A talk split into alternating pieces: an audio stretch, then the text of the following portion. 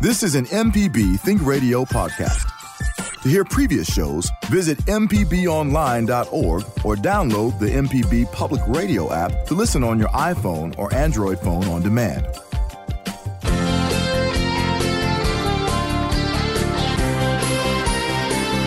Welcome back to Money Talks on MPB Think Radio. Kevin Farrell here with Ryder Taff, Portfolio Manager at New Perspectives. He's also co author with Nancy Lottridge Anderson of the book Piggy Planet Prudent Investors Get Going Young. When you eat and where you eat can contribute to your expenses. So today we've got some tips coming up from Time.com and Money Magazine to help you cut eating out costs and other costs in 2019. But we're always here too, as well, to take your personal finance questions. So you can call us. The number is 1 877 MPB Ring. It's 1 877 672 7464. Email the show money at mpbonline.org. Good morning, Ryder. Hope that you're doing well this morning. Good morning, Kevin. Uh, what about some financial news in the news? Oh boy! Uh, so this this year has been a year that reminds uh, folks that uh, while we invest in stocks to go up over the long term, they do not move up in a straight line, and they sometimes go down. Um, we've talked about the volatility in the market a lot recently, where kind of at the beginning of uh, October, uh, the market kind of fell off of its all time highs quite a lot, and it's kind of bounced around in a little range since then. Uh, yesterday was down again quite a lot on, you know, we just would just like to make up a few reasons why it might have been down. Um, you know, maybe it was down because people were talking about tariffs. Maybe it was down because people were worried uh, about the Fed meeting coming up, which I believe starts today. We'll get minutes um, or the rate decision tomorrow. Um, people may have been uh, concerned about slowdown in international markets. Um, people may have just been panicking over, oh no, did people buy enough? Uh, did people buy enough stuff uh, doing their holiday shopping? Uh, so things like that. Or if you if you are a fan of the old movie Trading Places, then you know you know the real reason might just be that everybody's doing their last minute Christmas shopping and they're having to pull money out of their investment accounts for these large purchases. um, classic movie, one of the best Christmas movies ever. Um, so, so market was down a lot yesterday. It's bounced back some today, uh, and and the Fed meetings usually have a pretty big influence on the market. And the the the thing about it is those uh, those meetings they can be very ambiguous. Uh, you know, they can say, okay, we're going to raise rates because we think the economy is healthy. Uh, so, well, okay, they think the economy is healthy and they should know, so stocks go up, right? Yeah, well, sometimes they do. Uh, sometimes when they raise rates, then that means, oh no, the cost of capital is getting more expensive, so stocks go down. Um, we're going to keep rates the same or cut rates. You know, again, the market can react either way, but it is typically a very strong influence on the market. Um, just as a casual observer, it seems to me that sometimes the market reacts to s- something maybe ahead of time that, that, that some, mm-hmm. that they think something's happening. Is that maybe people sort of trying to stay ahead of the curve? Yeah, everyone's always everyone's always trying to guess um, to guess what's going to happen next because you know it's it's always oh you know if I can figure it out before everyone else does. And here's the thing, yeah, if if you are right about the direction of market before everyone else, you can make money doing that. Um, uh, people just don't realize that they are just one of millions or billions of market participants, and they're um, probably not first. Okay. We are going to be uh, talking today about ways that you can save money in the new year. Uh, if you have some money saving tips that you'd like to share with us, you can give us a call. The number is 1 877 MPB Ring. It's 1 877 672 7464. You can always email the show as well. Send it to money at mpbonline.org. But every Tuesday, we're also here to take your personal finance questions. And so we will start off this morning uh, Roxanne from Vicksburg has a question for us. Good morning, Roxanne. Go ahead, please. Uh, good morning. Thank you for your show. Thank you. Um, uh, and uh, my question has to do with where to.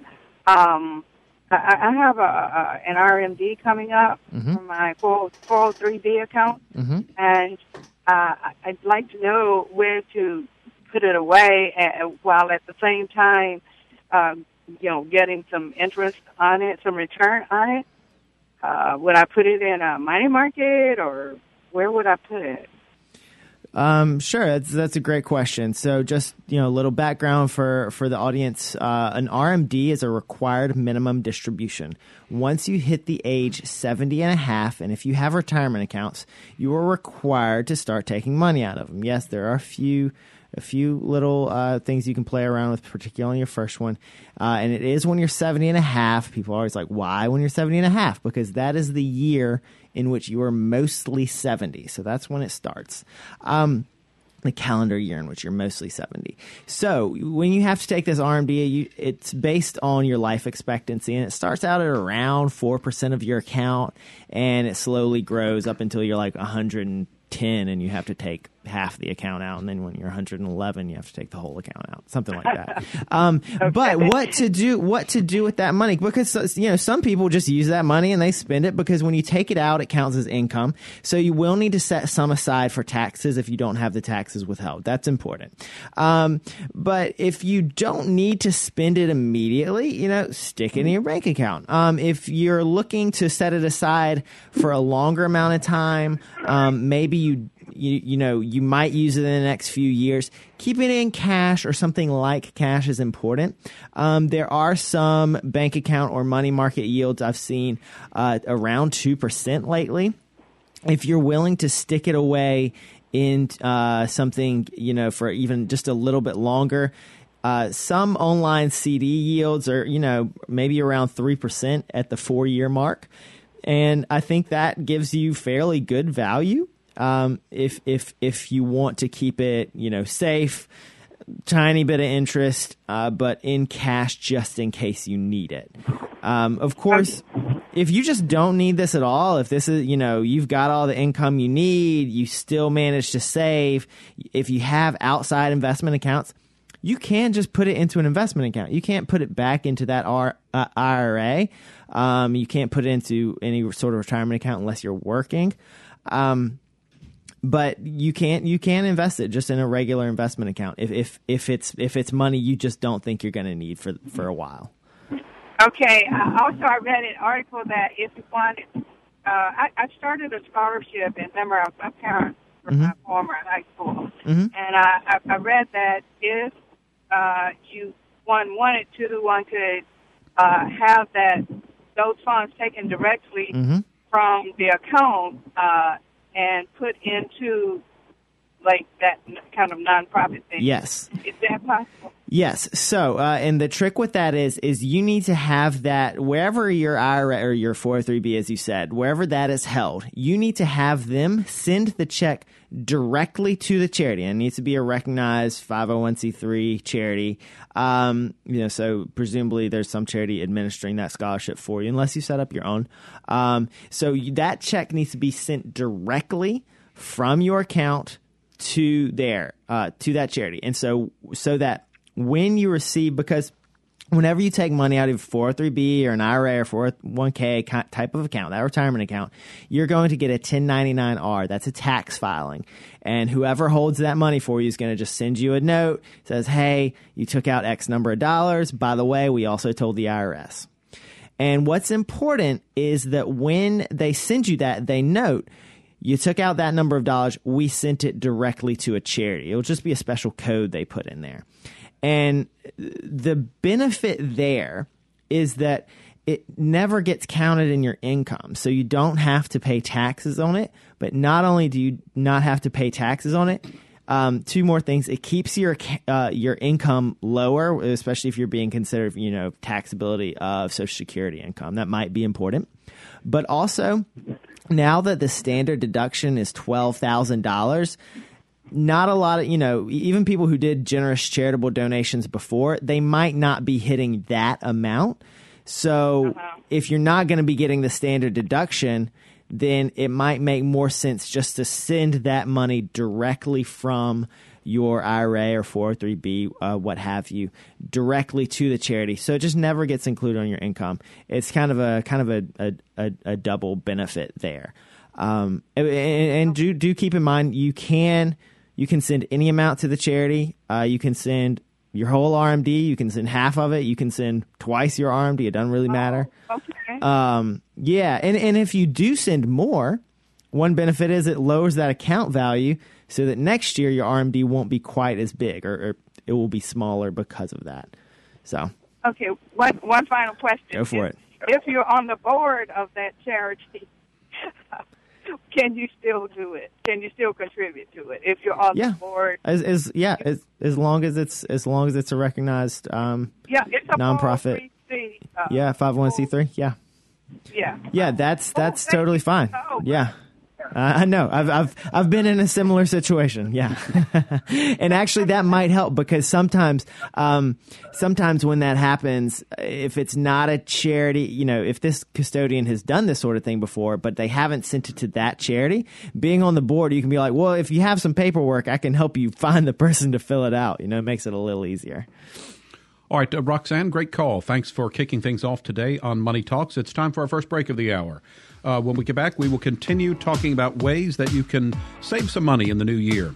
And also, how often do you eat out? How does that compare to other parts of the country? We've got the statistics, and we'll give you those when we get back from this break. So stay tuned.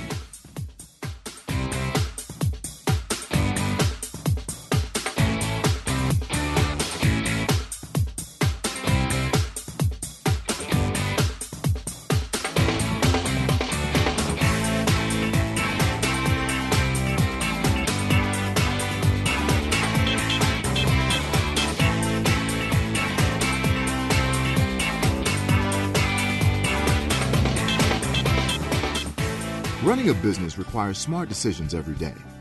Make a good decision for your company today and reach MPB listeners through MPB program underwriting. For more information, go to mpbonline.org/underwriting.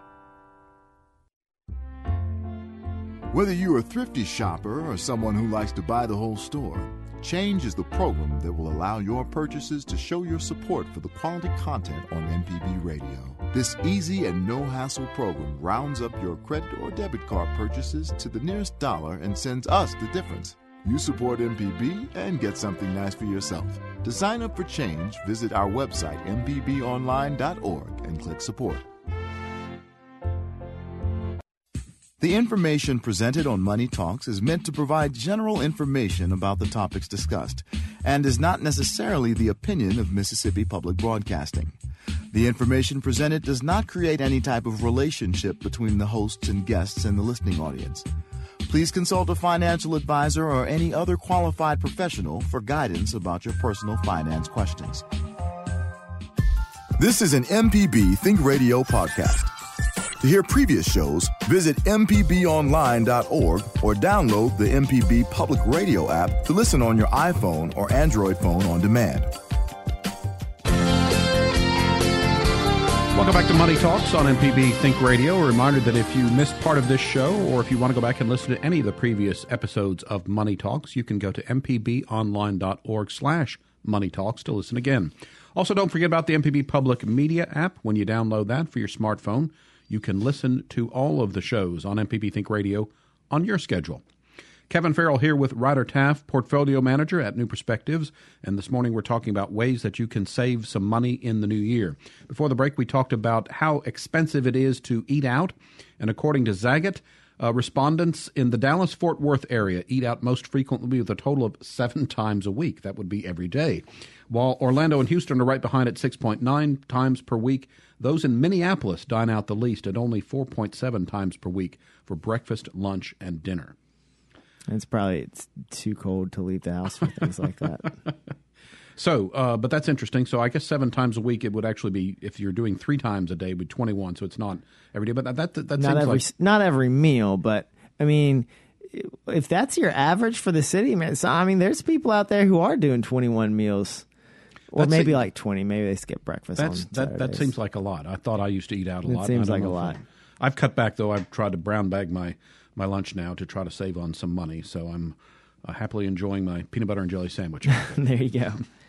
Um, so uh, let's talk about some things. By the way, our phone number, if you would uh, like to call in with a personal finance question or if you have a money saving tip that's successful you, for you that you'd like to share with us, the number is 1 877 MPB Ring. It's 1 877 672 7464. You can also send us an email. Send it to money at mpbonline.org. So, uh, Time.com has a couple of suggestions to try to uh, save some money uh, for the new year. Uh, one of them, and this is a popular thing amongst a lot of folks, is to cut the cord. So, you know, to drop your cable. Mm-hmm. Um, any thoughts on that? Yeah. So one thing you all, it's a big. People always talk about how how great this is, how much money you can save, because some people's cable bills can be can be insane, especially if you know you're adding lots of packages. You know, you're adding your sports package or your movie package or whatnot. Um, there's a couple of things to keep in mind here. A lot of people talk about cutting the cord and then end up, you know, replacing it with you know so many services netflix hulu amazon prime what have you that they're all of a sudden paying the same amount because you still have to have that internet service. And you know particularly if you're streaming a lot of stuff you might actually have to get a better faster internet service. Um, so that's something to watch out for. You know is that cost actually going to be lower? And it might just be like you know what i'm tired of espn and i prefer netflix. Well in that case yeah absolutely ditch the espn for the netflix. Um, another thing is you know, for uh, especially especially in the sports uh, field. I was getting ooh. That was another sports point. I was going to avoid saying arena, but in the sports watching arena or field or pitch, uh, as you may, then you know it's not easy to get that outside of live television. And and, so if if if that's what you enjoy and that's what you like, it's not going to make it easy for you. It's it to to take that away. Um, you know, sometimes when we're talking about money, you know, especially if you're in a hard situation, you know, we do talk about you know you, you got to make sacrifices, but but sometimes if you can actually afford it, and this is the thing that you want, then part of the reason we have money is to do the things that we want. So I, you know, I don't want to say to somebody who's who's a sports fanatic, be like, well you're just going to have to stop watching football and then you can retire on time. No, we're going to look at something else. So, so think about what you're really getting out of your cable and what you really want, and then start comparing the prices. So, so make make sure you're getting what you want and what's going to keep keep help you stick to that program first. Also, I will say that uh, in my instance, because I have uh, AT and T for both uh, my phone, internet, and uh, UVerse that I get a bundle, so I get a mm-hmm. discount that way. So that's one thing. And then also, uh, if you're maybe trying to cut costs but don't want to completely cut the cable cord, mm-hmm. uh, you could opt down to us like right now i think i have the 300 channel package i could bump down to the 200 channel package yeah. which is still 8 million more channels than i actually watch uh, mm-hmm. I, I, really wish and i know that it's probably never happened that cable would go to a la carte where they just i want this one i want this one i want this one uh, but that's not the way it works. Yeah, just just pick out your shows at the beginning of the week, make your own schedule, and then it just, just one from column A in. and one from column B. Yeah. also, I think too, in my case, I, I like using the DVR a lot, and so uh, I think there are some devices mm-hmm. that have that, but that's another thing that you could would want to consider if you do a lot of time shifting uh, watching. You might uh, uh keep that in mind as well. Yep. Uh, the other uh, suggestion from Time is to switch your cell phone plan. Um, and so I guess you could uh, look around. Um, although, as as you mentioned, with with streaming and that sort of thing, uh, I, I, guess the the data portion of a cell phone plan is becoming more important. But I guess it's mm-hmm. you know that would be something to. Uh, I guess that's one of those things that you might want to periodically review. How much mm-hmm. am I spending? Am I really utilizing this? Tra- track how much you know data you are using and that sort of thing, and, and maybe see if there is a cheaper alternative. Uh, absolutely, and and cell phones are still something that is still very competitive uh, for plans, and so it's it's totally possible to find you know a better deal. And then, then there's a lot of flexibility in plans. You know, family plan. I'm on a family plan, and it, you know it costs me like thirty five dollars a month, and it's it's not unlimited, but it, takes care of whatever I need. Um, but I know folks who are paying you know ninety or hundred dollars a month, and I don't know that they're getting in particular more for their money. Um, so cell phone plans still competitive, uh, switching carriers or even within the same carrier. You just call them; they can look at your usage and maybe make a suggestion. Um, that also goes with bundling as well. I know um, some folks who have you know AT&T you know they do both uh, home internet service uh, and cell phone service. You know uh, C Spire around here you can do home internet. They've got cell phone service. They've got TV service.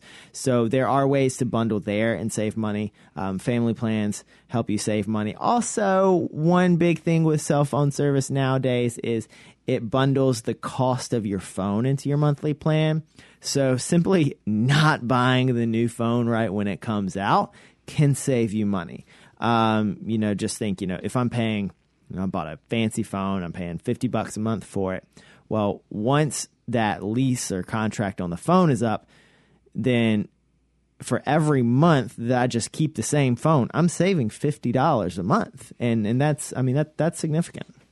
Also, again for AT and T, who I'm with, uh, they told me when I bought my new phone that if you want to, you can specify, uh, you can make an extra payment and say, I want this to go for the cost of my phone, uh, and that would obviously would cut down your monthly payment. But also, so if you, you know, maybe if you have a tax return, uh, you've got some extra money from that, maybe, you know, save some, but that portion of the, your tax return that you've said you're allowed to spend, you know, pay off your phone, and again, lowers your bill, uh, gets that quicker. And as you, a great point, once Yeah. you pay off the phone, then you've got that same phone service, and it's just that much cheaper each month.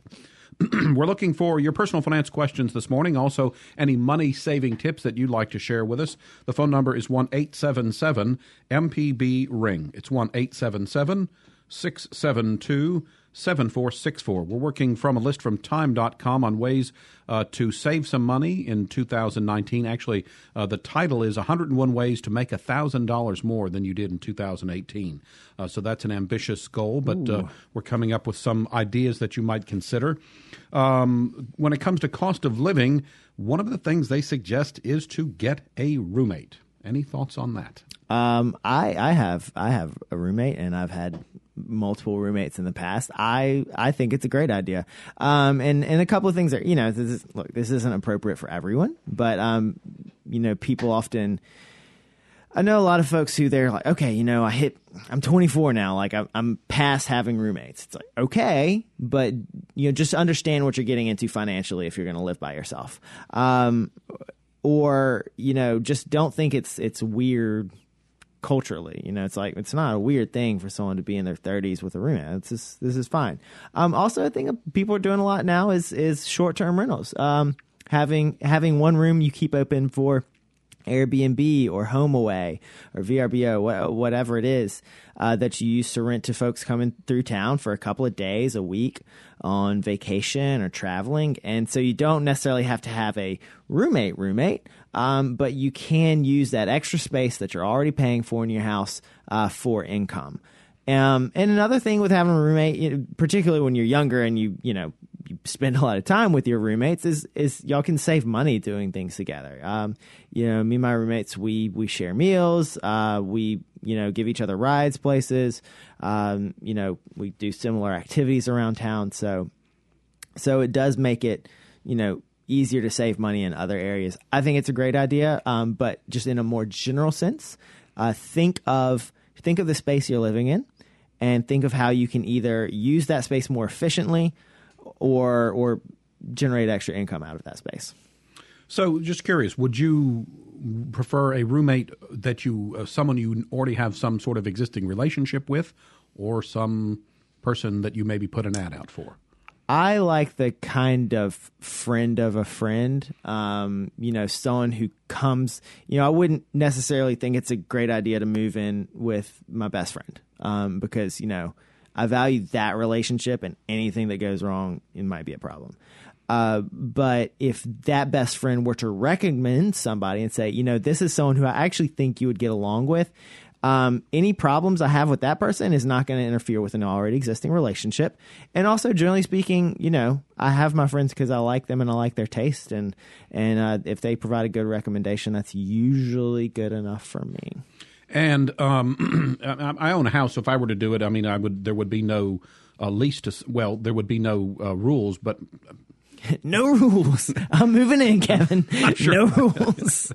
there would be no tenant. I, well, no, I'm because I'd be the landlord. I, I don't know exactly could- what I'm trying to say here. Uh, so yeah, um, you can have uh, a sort of lease agreement with a roommate. Um, you know, if you if you know someone who rents out houses, or you are you know have a have a lawyer friend who could kind of you know maybe you, it's it's not going to be necessarily as involved as a as a you know a tenancy contract, but you do want to have um, you at the very least you want to set expectations in the beginning about you know this is my house like these are my rules. And uh, fortunately, at least in Mississippi, we're pretty um, landlord friendly, so you can kind of say whatever you want to them, and they have to go along with it.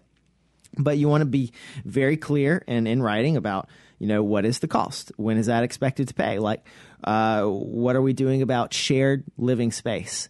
Um, you know, what are we doing about you having uh, friends over? Like, where who has the who has decision making authority in the house things like that you do want to be very clear about and it is a useful thing to look through you know look through some examples of leases uh, just to see what are issues they cover that maybe I hadn't thought about.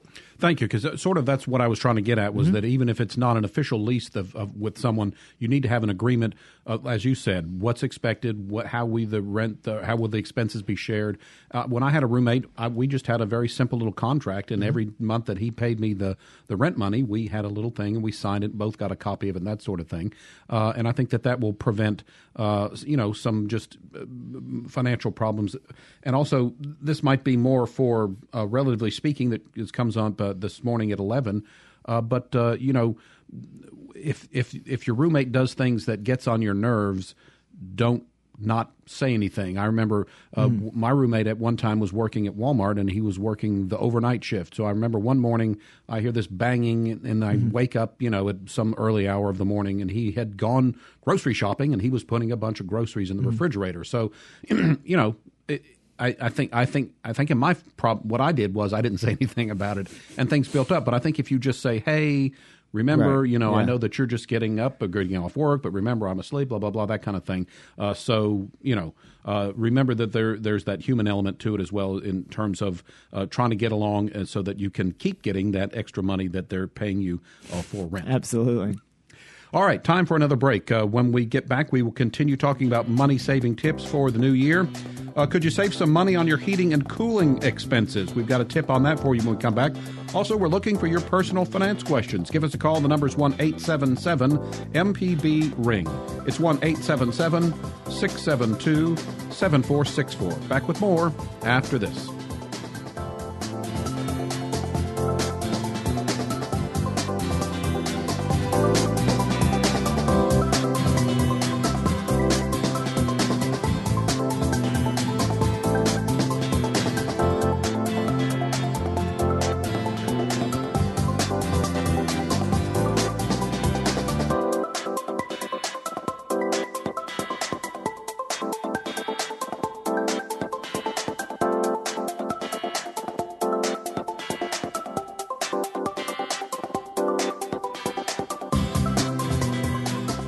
MPB would like to thank Daniel, Coker, Horton, and Bell and the Mississippi Healthcare Alliance for underwriting MPB programs.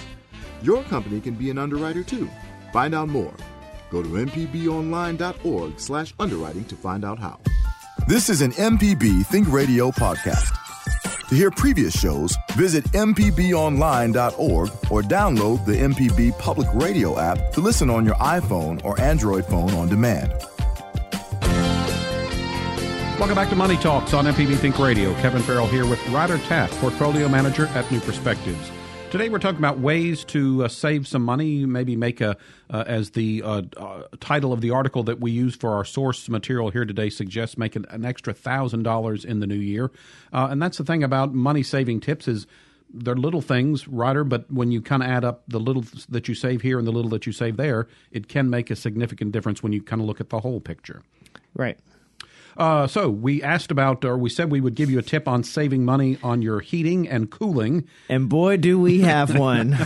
you can save as much as 10% a year on heating and cooling by simply turning your, I love this, simply turning your thermostat back 7 to 10 degrees for eight hours a day from its normal setting. And I want to know, Kevin, how how high do you have to be running your heat in the winter for like ten degrees to be like, you know what, that's that's a you know I could knock it down from ninety six to eighty. You know what, that's not a big deal to me.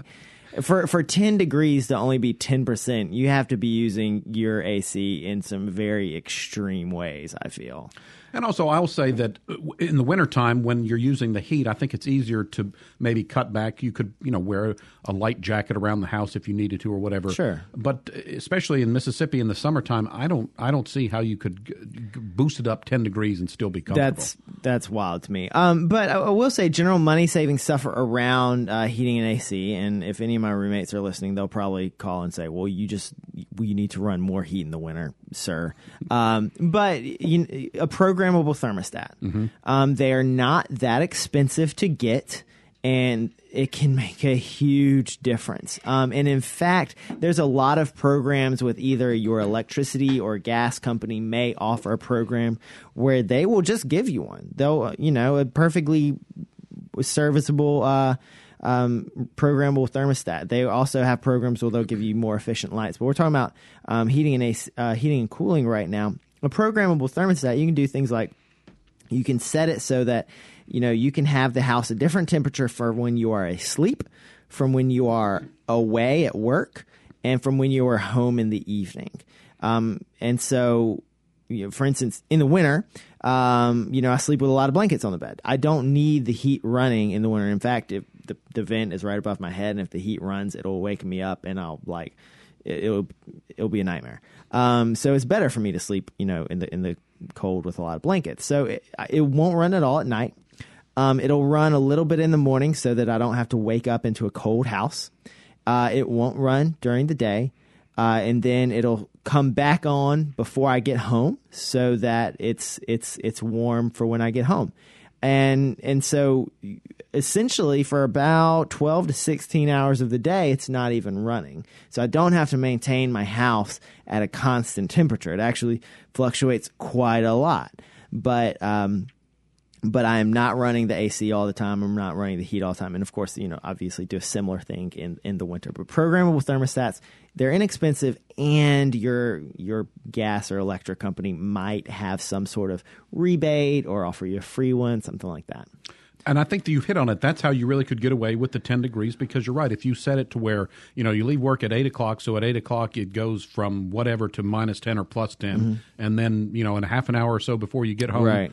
jack it back up to where you want yeah, it to. maybe that's what they mean by, you know, changing it 10 degrees. Yeah, I mean, i that, that to me seems about the only way. Uh, the only thing I would worry about would be your pets, which, you know, uh, you might want to adjust it slightly, but that is a good way uh, to save on some uh, your energy bills with that programmable uh, Yeah. thermostat. So, got a couple of calls to get to. Let's start in Beaumont. Our friend Sue is on the line. Good morning, Sue. You're on the air with us. Hi, how are y'all doing? Good. I have a couple of suggestions. First of all, I'd like to make a comment about having roommates. Yes. I watch those legal shows on TV all the time, and half the are about your dog go off leash that attacks other dogs or other people, and half the cases are about roommates, and Uh oh. it's all it's all bad news, you know. Well, maybe maybe you should call into the legal show before taking your roommate. That's uh, I guess that's something we didn't think about. All kind of things go wrong when you have somebody living with you. But anyway, this is my suggestion: make a grocery list and stick to it, and stay out of the grocery store because I might go in to get a, a loaf of bread and a gallon of milk and come out with forty dollars worth of groceries. Oh, that's that is absolutely a fantastic idea. You are absolutely right about that. Eat at home. Yes. Yep. Stop smoking. I hear that cigarettes are over five dollars a pack now, so that ought to kick some people in the behind about stopping smoking. You know. Mm-hmm. And I'd like to make one comment. I have DirecTV and only watch ten or eleven channels. I wish there was some uh, TV uh, cable company that would let you pick out what you want and not have to pay for all this other stuff. I'm with you on that one, Sue. Hey, Sue, thanks for the call. Great tips there. Uh, and she did mention I, I kind of agree because I'm uh, I hate to admit, but a fan of a lot of those judge shows as well. Although I always scream at the television because I'm I really don't like Judge Judy, but I watch her show all the time. One of the crazy things about TV, I guess. But anyway, and there are a lot of roommate disputes on there. But we did say there what that's why you really should have some sort of written agreement. What's expected Yeah. of me? What's expected of you? That sort of thing. And I think that way, at least if something does go wrong, you've got some sort of thing to fall back on. And and also, uh, you know, if it's just kind of like you really don't like the person, you know, make it clear. But I can kind of kick you out at any time. Of course, there's going to be some legal limits on that, but as long as I think as long as you have it in writing, are clear on the upfront, and are kind of generous enough, it's not like I can kick you out with five minutes notice. Um, then then that shouldn't be too big of a problem. Right, and especially if you're both if both roommates are going to like an apartment where you have to sign a lease, I would say make sure that everybody is right. on the lease. Yes, that's you that's certainly a, don't want to be the one stuck with the lease. Well, and, and if you're doing that, do make sure you understand. You know, talk to talk to your the whoever's doing the lease for you. Um, what happens if if one of you does want to split? You know, who's responsible for what? All right, another caller is on the line. It's uh, Allison in Jackson. Good morning, Allison. You're on the air with us. Go ahead. Okay, this one's a little bit different. Um, I have taken out a 5% loan against my 401k. And of course, in order to avoid the 10% penalty, I've got to pay it back within a certain amount of time. Mm-hmm. So I'm saving up money to pay it back within a certain amount of time. And as you probably know, you can't you can't pay it back in installments. It has to be, at least with my company, you have to pay it back all at once, Ooh. the exact amount. So I have to be disciplined enough to save this money over here on the side and and build it up until I can pay back the whole fifteen thousand dollars. My question, yeah, my question is, is should I turn off my contributions to my 401k so that I can pocket that money over in my savings, or should I continue to contribute even as I save money to pay back this 401k loan?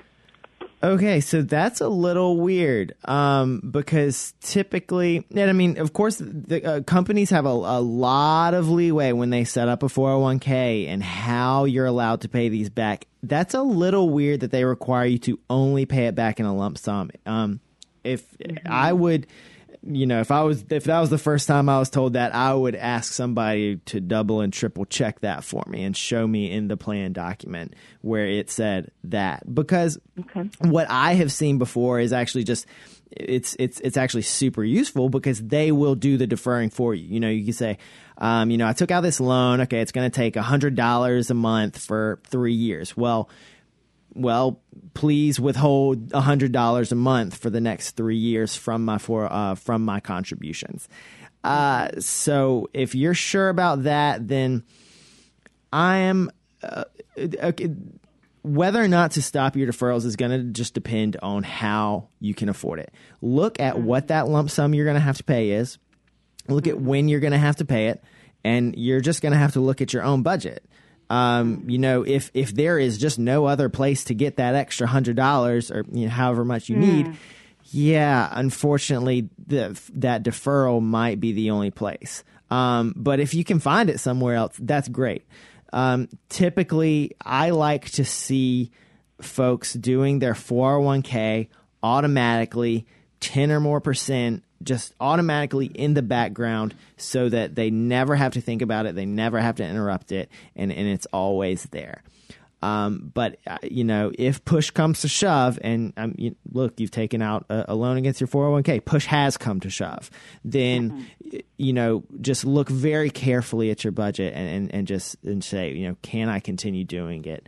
Um, and what i would say you know afterwards once you get that paid off then you then what you can do, you know, for all this amount you've been saving before, as long as you've taken care of kind of emergency savings, because one, you know, if you have a healthy emergency savings account, then you don't have to take a loan, you know, build that back up.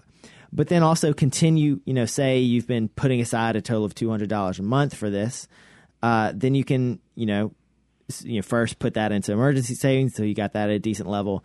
And then, um, put put maybe not that whole thing, but try to do more into your 401k. You know, try to do more than you were doing before, just to kind of build up some of that. But um, Yeah. yeah. So I mean, just for folks out there, um, you know, that you know, this is this is this is why we have emergency savings, and I mean, sometimes that's not enough, and a 401k loan is can sometimes be a good option, and um, but just understand what you're getting into, and and when you have to, when you take it out, have a plan for paying it back because again, you don't want that like bonus ten percent penalty on top, um, like you said. Thank you very much. All right, Sure thing. Allison, thanks for your call. And I would also maybe suggest uh, if you can find maybe some room in your budget to cover half maybe of what you needed, then perhaps you wouldn't have to completely do away with your monthly contribution, but maybe just cut it back while you're repaying the loan. Right. Uh, we got another caller on the line, so we say good morning to Hugh from Ocean Springs. Hugh, you're on the air with us. Go ahead. Yes, good morning. Uh, my question is a follow up from the first caller this morning, the woman that was talking about donations. Roxanne. Charitable organizations. Yes.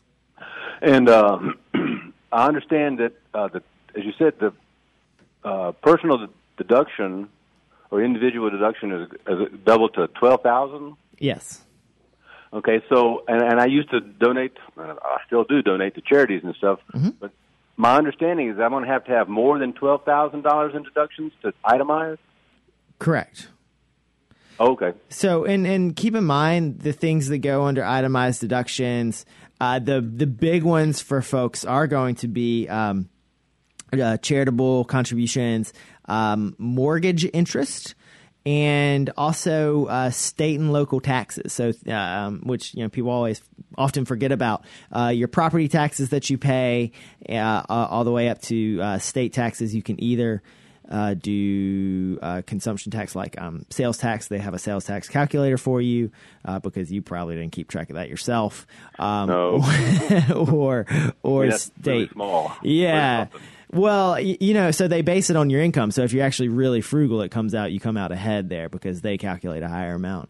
Um, Oh. So if all of those are not going to add up to twelve thousand dollars or more, then itemizing isn't going to make sense. And No. what make what might make sense is moving those charitable uh, uh, moving those charitable deduct uh, contributions to your IRA where it just won't be counted as income. Because here, if you think about it this way, say you have you know, um, two thousand dollars of, of of taxes to deduct. You've got uh, two thousand dollars of mortgage interest to deduct, and four thousand dollars of of charitable contributions. You know, last year with the standard deduction being six thousand dollars, you had eight thousand dollars of deductions, and that was Yeah. great. You could itemize, cool, got it. Um, this year, it's only eight thousand dollars of uh, of of itemized deductions. It doesn't make sense to itemize, so you want to take that standard deduction. But then, Yeah. if you put those charitable contributions out of your IRA, you're reducing your income by four thousand dollars. So all of a sudden, that's sixteen thousand dollars that you've taken off of off of your tax forms. Um, so it ends up, you know, it's kind of nice doing it that way because because you you can have have your cake and eat it too if your cake is your charitable deductions and eating it is getting your your tax deduction for it. You know, you, you get you get I both. that you get it on both ends. It's kind of nice. Yeah. Yeah. All right, you. Appreciate- Okay. And, appreciate- I have, and, then, and then a follow up also. Okay. Um, I also contribute to. Uh, let's see. So I'm retired and I get, and I get a pension, and out of my pension, I write a check to the post tax. Is that a 403b? Um, it could be in any sort of plan, a, a post tax plan. You know that, I, that I'm paying it on money that's already. I'm I'm contributing to it with money that's already been taxed. Can I Yes. count that as a deduction? no. Okay. No, the, so I mean that kind of it's um so that's kind of weird. I'm not 100% sure how y- that situation your specific situation is working, but um just again for kind of general audience, we often talk about the difference between a tax deferred like a 401k and IRA where when you put money into it it reduces your income for tax purposes. And then we also Yeah. talk about a Roth, which is where you pay taxes on it and then you put money in and you never have to pay tax on it again. The That's what I have. the post tax well so that may be it but there is also kind of a middle ground of a post tax it was uh it, it's you don't i don't see these very often. This is kind of an older type where it allowed you to do more than just the deferral side but it was before they had the roth side which is like vastly superior to everything. Um it allowed you to put money in after paying taxes so you wouldn't have to pay money on pay tax on that money again, but the income and growth you got to defer. I'm pretty sure I'm saying all this right. If we have a CPA listening uh, who knows more about those after tax plans, let me know. Um, and that might be what's allowing you to do it in retirement because with the uh, traditional and the Roth IRAs, you're only allowed to contribute if you have earned income and um, generally speaking retirement income like a pension and social security does not count as earned income but there may be some s- sort of thing in your pension plan that allows you to do, do some after tax Well, when I was working, I contributed. Uh, I had it deduct, deducted from my check, Mm-hmm. Yeah. and uh, to lower it. And then since I've quit working, I've just kept contributing. You know, I, I'm not working, so they can't deduct it from my check. Yeah. But out of my pension, I write a check into my post-tax retirement account. Yeah, post tax. I may I may have said pre tax. I may have said the wrong thing there. No, no, Um, you said both. Oh, did I And get had- okay? I had both. I had, bo- I had, I had both. Now I only have the post tax, and I was wondering if I could count that contribution to my post tax as a way to lower my income, since I'm putting in it. You know, sometimes you can deduct certain health expenses. No, I mean because that is post tax. I mean it is it is after considering the taxes due on it. You know. All right, Hugh, uh, we appreciate your call. We need to take a final break this hour. When we get back, we will continue uh, uh, sharing some money saving tips for the new year, uh, including one that will help you uh, control your spending in retail situations.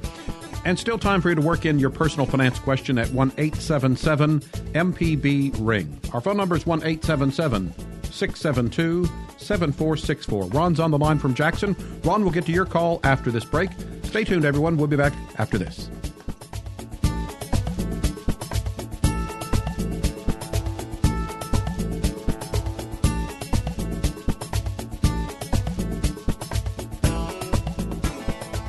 Whether traveling through Oxford or Tupelo, stuck in traffic in Jackson or Meridian, or cruising along the coast in Biloxi or Ocean Springs, MPB goes with listeners wherever they go. Your company's message can go along too. Go to mpbonline.org slash underwriting to find out how. This is an MPB Think Radio podcast. To hear previous shows, visit mpbonline.org or download the MPB Public Radio app to listen on your iPhone or Android phone on demand. Welcome back to Money Talks on MPB Think Radio. Kevin Farrell here with Ryder Taff, portfolio manager at New Perspectives. We've been talking about ways uh, to save money for the new year, maybe put an extra thousand dollars in your pocket in the new year. Uh, our last tip of the day comes from Experian.com, and it's suggesting when uh, retail shopping to use the 48 hour rule. So instead of dropping a specific want into your shopping basket, you write down the item's name and price on a notepad. Give yourself 48 hours to think about a specific purchase decision and its impact on your monthly budget. During the 48 hour period, ask yourself if you really need the item and if it's really worth it to you. Most of the time, the 48 hour rule will help you be more objective with your buying decisions. I, I'm a fan of that. I, you know, one big thing, you know, especially with uh, you know online retailers, they just make it so easy. Just buy something immediately. You know, they offer you free shipping, um, and so it's just like, well, it just doesn't cost me anything to have this whatever sent to me right now. Um, so just any any restraint, uh, any restraint in your spending, uh, any self reflection that you have in your spending uh, is very useful. That's interesting that you brought that up because I just checked my email during that last break and I got something. I'm on some mailing list and it Did says, you already buy something? No, no, no, no. I didn't, didn't. But it says free shipping when you spend 125 dollars Oh, or more. Oh, yeah. And so it was like, well, I wasn't thinking about spending 125 dollars, but now that I can get free shipping, Right, right. I was only spending, thinking about spending sixty five now, but I'll buy it twice. All right. Uh, Ron is on the line from Jackson. Ron, you're up next. Go ahead, please. Uh, good morning. Morning. Um, couple of ways, uh, subtle ways that I've found that I've uh, saved money is uh, through my insurance. I've increased uh, deductibles on them, so I save a little bit more on the premiums, Uh huh. the car insurance, and the home insurance. Another way is I pay my credit cards off at the end of every, every month, so I don't I save the interest there. Very good. And, and also on my house note, I make a few extra payments, so I save a little bit uh, there as well. So those are just some subtle ways. Very but I have one, one, one quick question. Uh, I have an IRA and a Roth IRA, and I'm, I want to transfer that to my son sometimes in the future, probably 10, 15 years. Uh, and I know I don't have to take uh, withdrawals from it, but when I transfer it, he does. But how does that work? Uh, can I leave that to him and he continue to make uh, contributions to it? Um, you generally transfer a Roth IRA when you die. Um, so that's not really ideal uh, for you while you're alive here. Um, but a couple of things. I mean, he can open up his own Roth IRA so long as he has earned income. Um, then you can con- open up and contribute to your own Roth IRA.